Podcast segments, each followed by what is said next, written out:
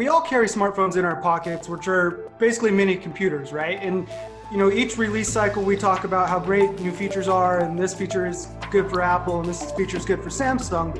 But what happens when two people who have had a lot of experience with many different phones sit down and talk about what would create the best phone, their dream phone?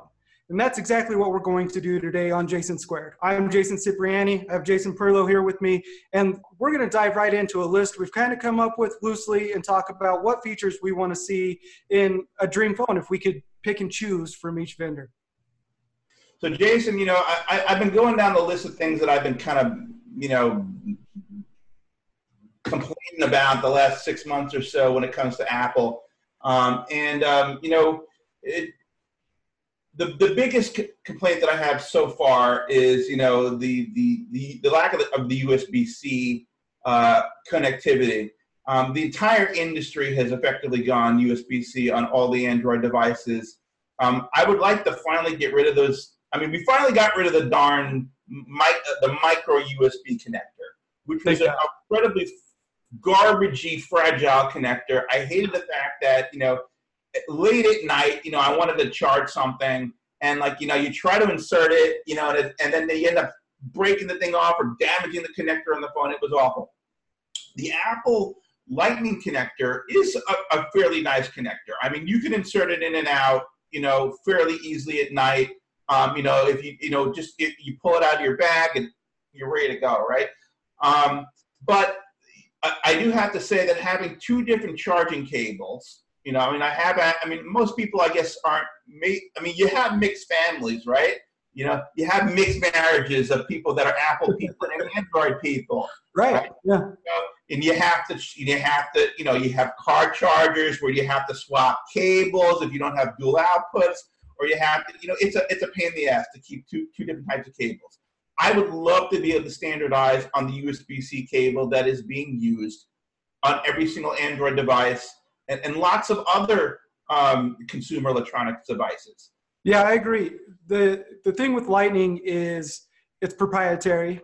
If you want, if a vendor wants to create an accessory that works with it, Apple has to approve through its Made for iPhone program that that insert, you know, they have to certify that accessory or that cable.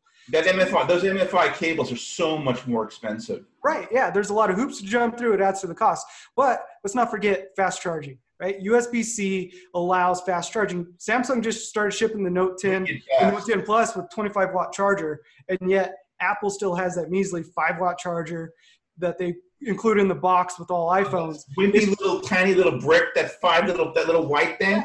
Yeah, and if you want something that charges faster, you have to buy a 29 watt brick from Apple, which is you know 60, 70 bucks, plus a USB-C to Lightning cable. Why do I have to do that?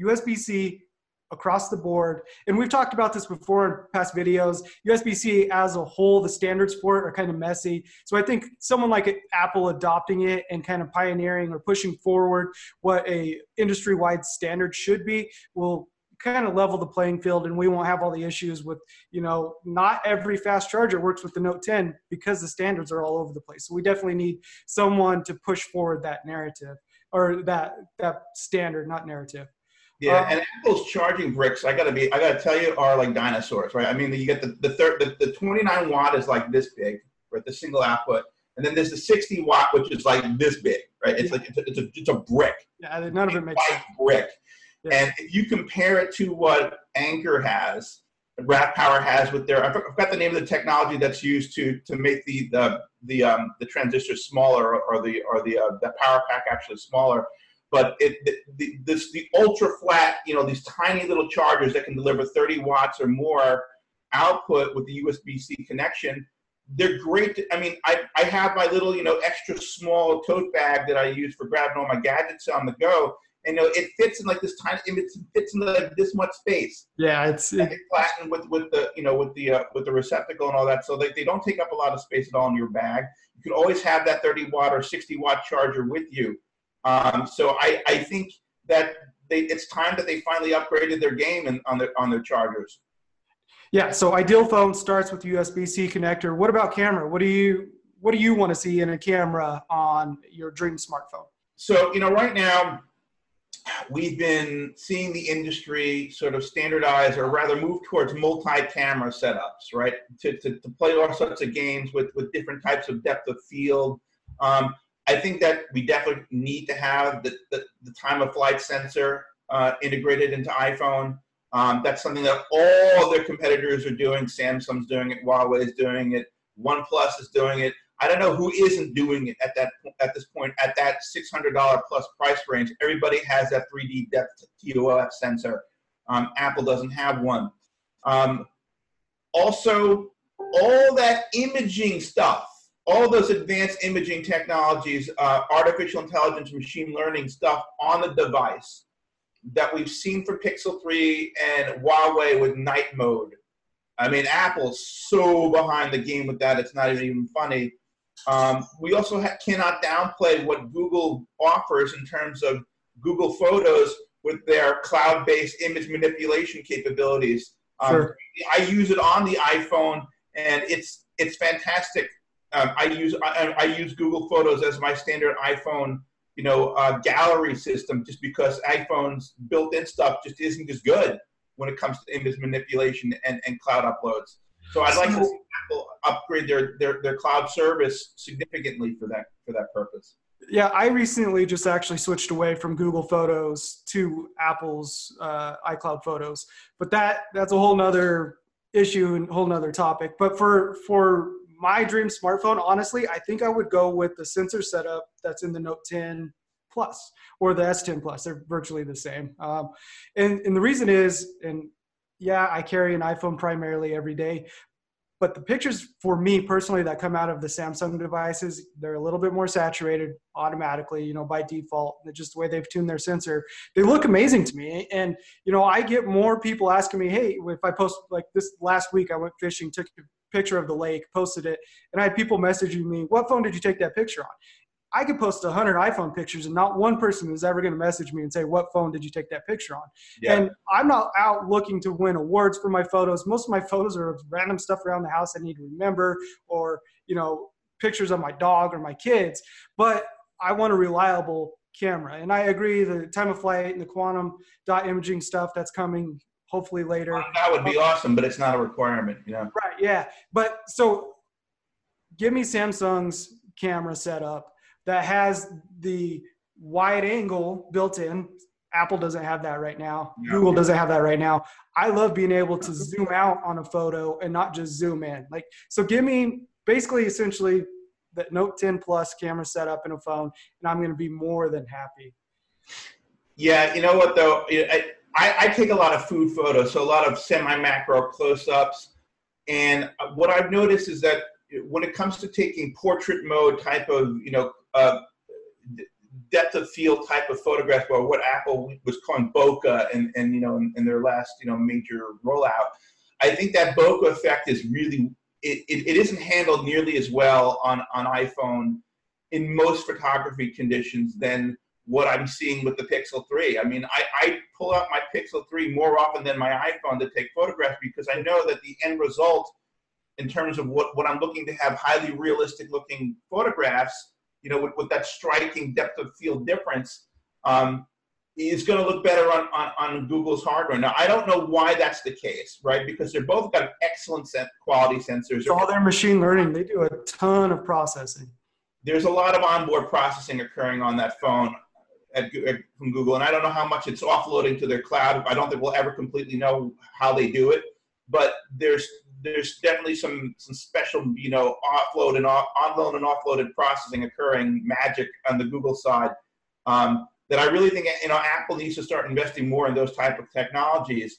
Um, I you know I, I can take you know the same picture with of, of a piece of food with the iPhone and then take the exact same distance and perspective with with the Pixel 3 and it'll just look forced and weird on the iPhone. Yeah. And, you know, and, and I've also taken selfie photos um, I do take a lot of selfie photos re- lately uh, with myself and my wife when we go out to dinner and stuff. And then I see this very weird effect with like my glasses. Oh yeah, makes your head curve. Half of my, you know, the stem will fall off, and it looks like the it looks like like the, the lens is floating in space. Yeah, some weird things that happen with selfies with Apple that I, I'd, I'd like to get fixed. Um, but I, look, I think they can do it. It's just a question they're going to have to invest some money and time, um, and I think they're going to have to acquire some people um, in order to do that. Yeah, so let me clarify. I guess I want Samsung's camera setup with Google's processing power, Apple's iCloud photo service. That's what I would want in my dream. That would be pretty killer. I have to admit that. So I already know how you feel about this one. You know how I feel about this one. But as far as authentication methods on a dream phone, I want to stick with Face ID. I don't care if you put an ultrasonic fingerprint sensor underneath the display. Give me facial recognition all day long. I like having the facial recognition. I just don't think it's a perfected technology yet.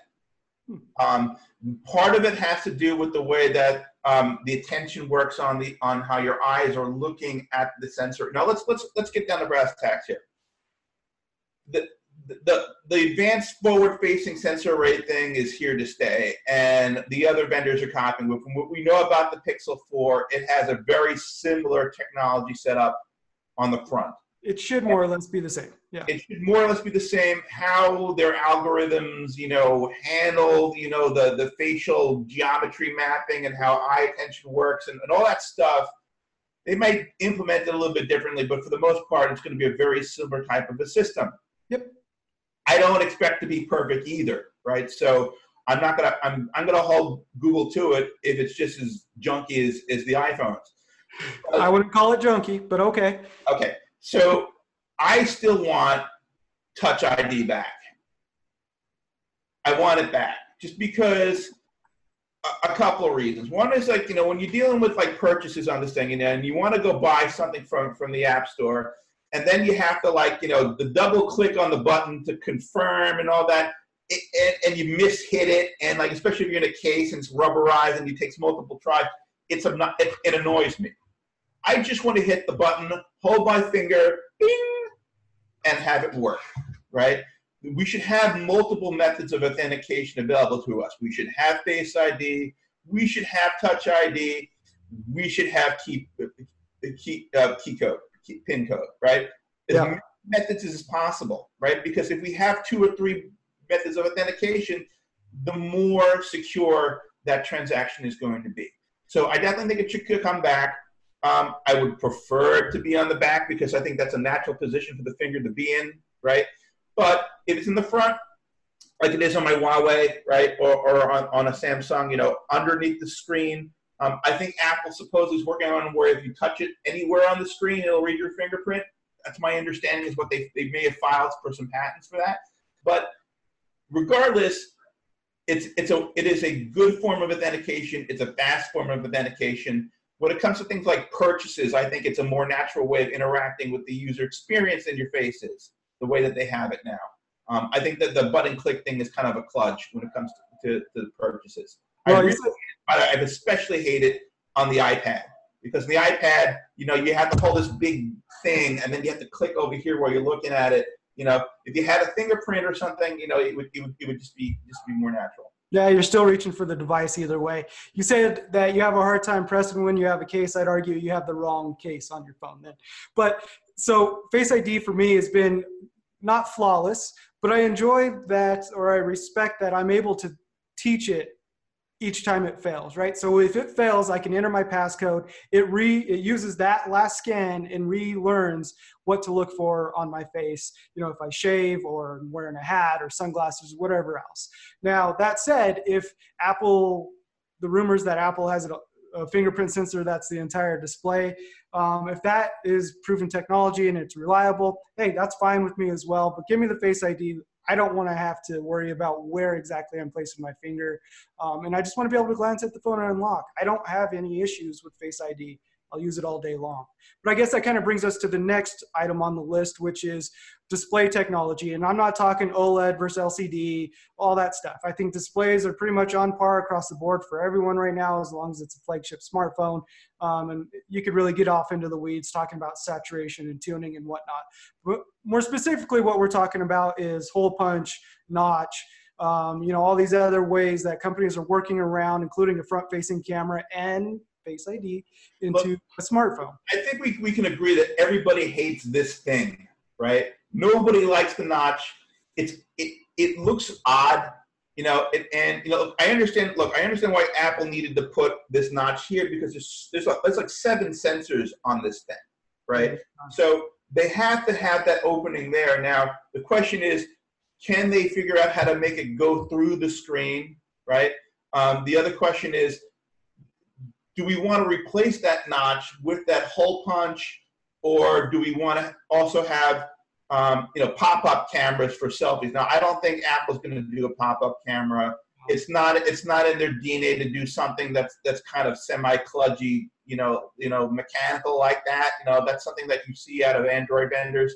So, hole punch, you know, I've seen I've seen it on the Note 10.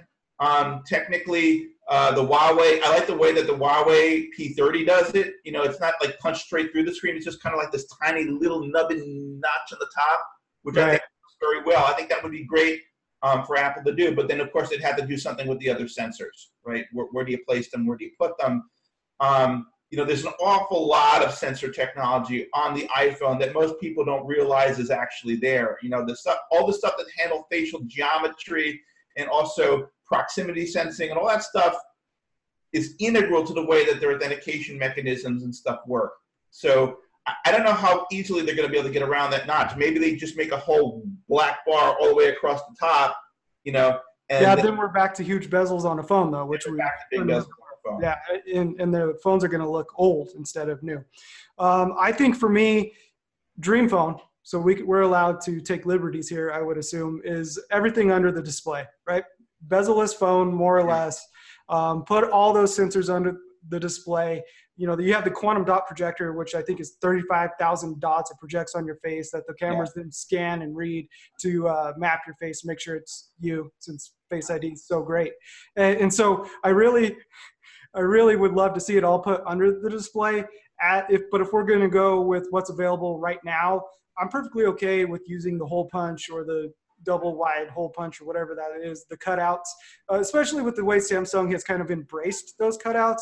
You know, if you switch to the front facing camera, the lighting around the hole punch, there's, you know, a, a, cool little animation. And they've, instead of hiding from it, they've kind of said, hey, yep, we had to cut a hole in the display. Here's where your camera is. Let's have fun with it. And, and I truly appreciate that approach to it.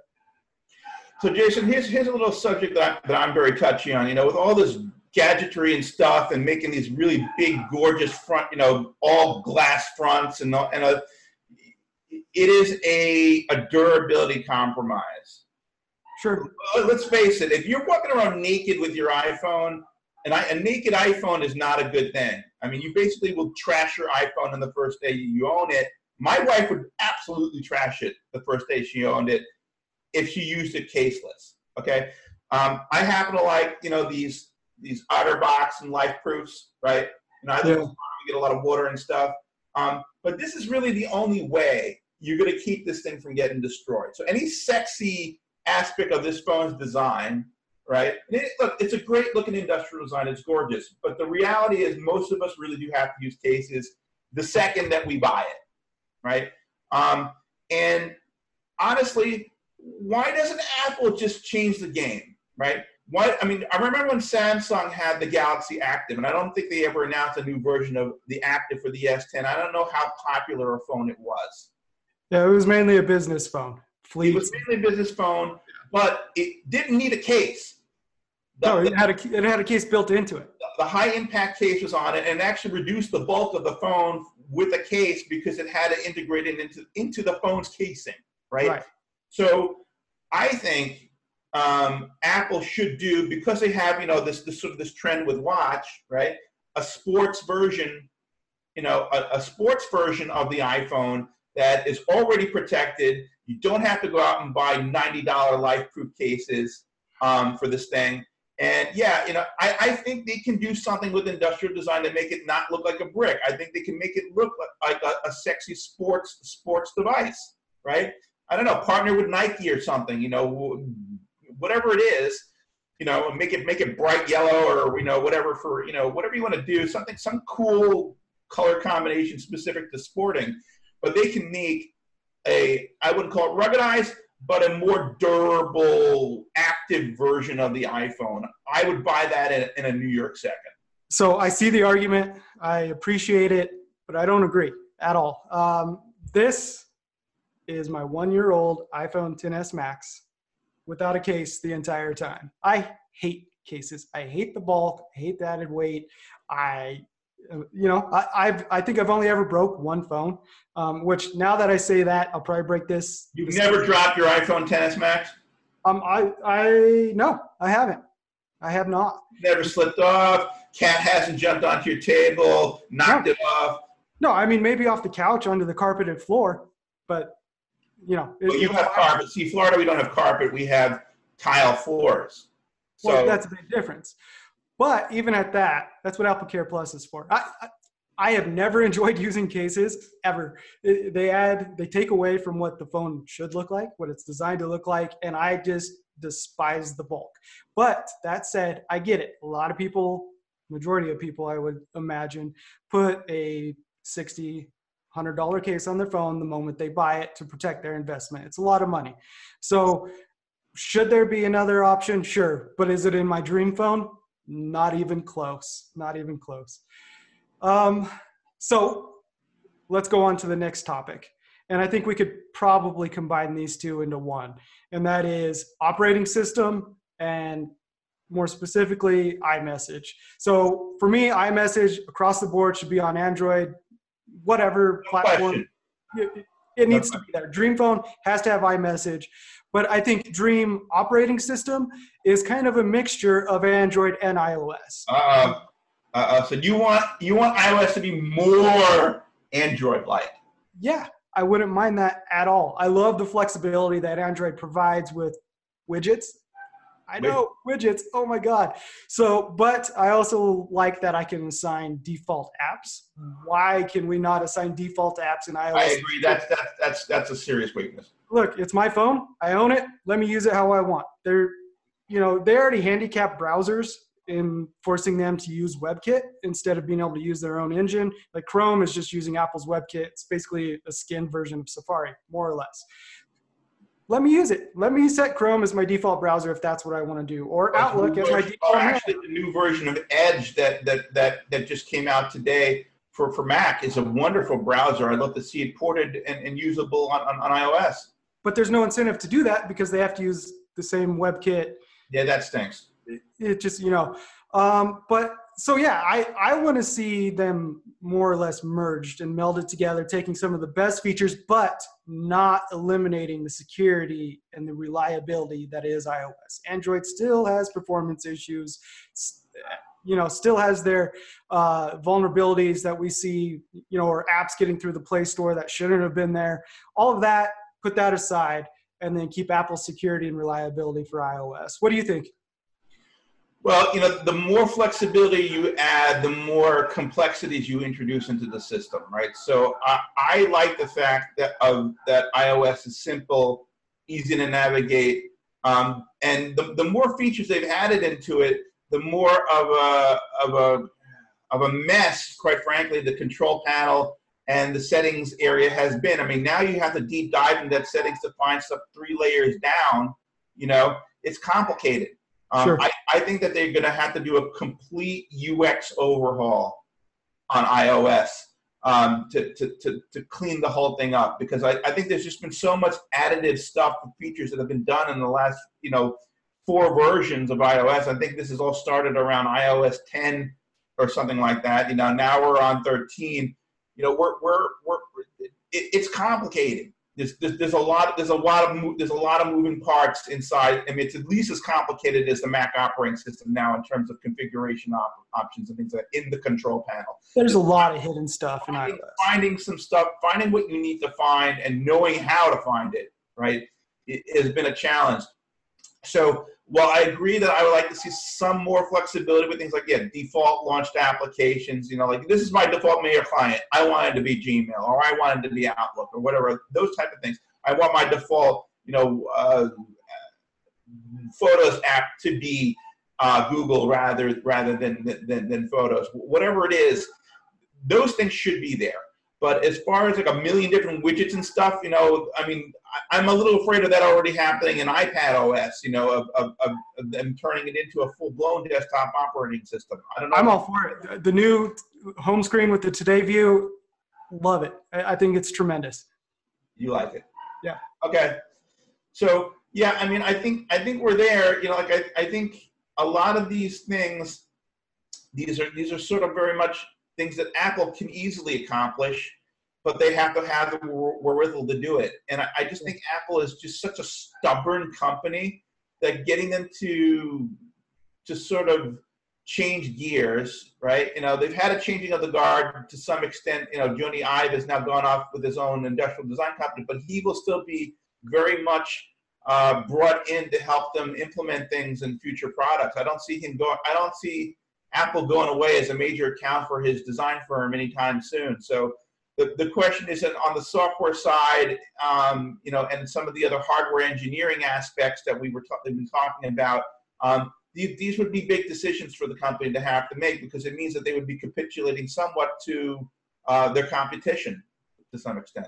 Yeah, absolutely. So, Jason, all of these things are great you know, I, I, think you, you and I differ on a, on a couple of, of, areas, but not a hell of a lot, to be perfectly honest. No. Um, you know, we're going to see what happens with Apple um, in September. It looks like September 10 or so might be the, the big reveal day. We don't, we don't quite know yet, but I think we'll probably know in the next week or so when that date is. Um, yeah. We're going to be seeing the Pixel 4 coming out also in, in a very similar time frame, not, not long afterwards. So it'll be interesting to see um, did Apple one up Google before Google released their new device, or is Google's device yet again gonna gonna trump them on, on features and, and capabilities? Um, that will be very interesting to see. And, and, of course, the 5G aspect is another thing that, that's going to be you know hanging its uh, like a big specter um, over this launch event. I don't think Apple should have a 5G iPhone this early in the game. Personally, I don't think they need one. No, not yet. Not yet. We're not there. Agreed. Well, that's J2 for you guys uh, this week. Uh, and uh, thanks for tuning in.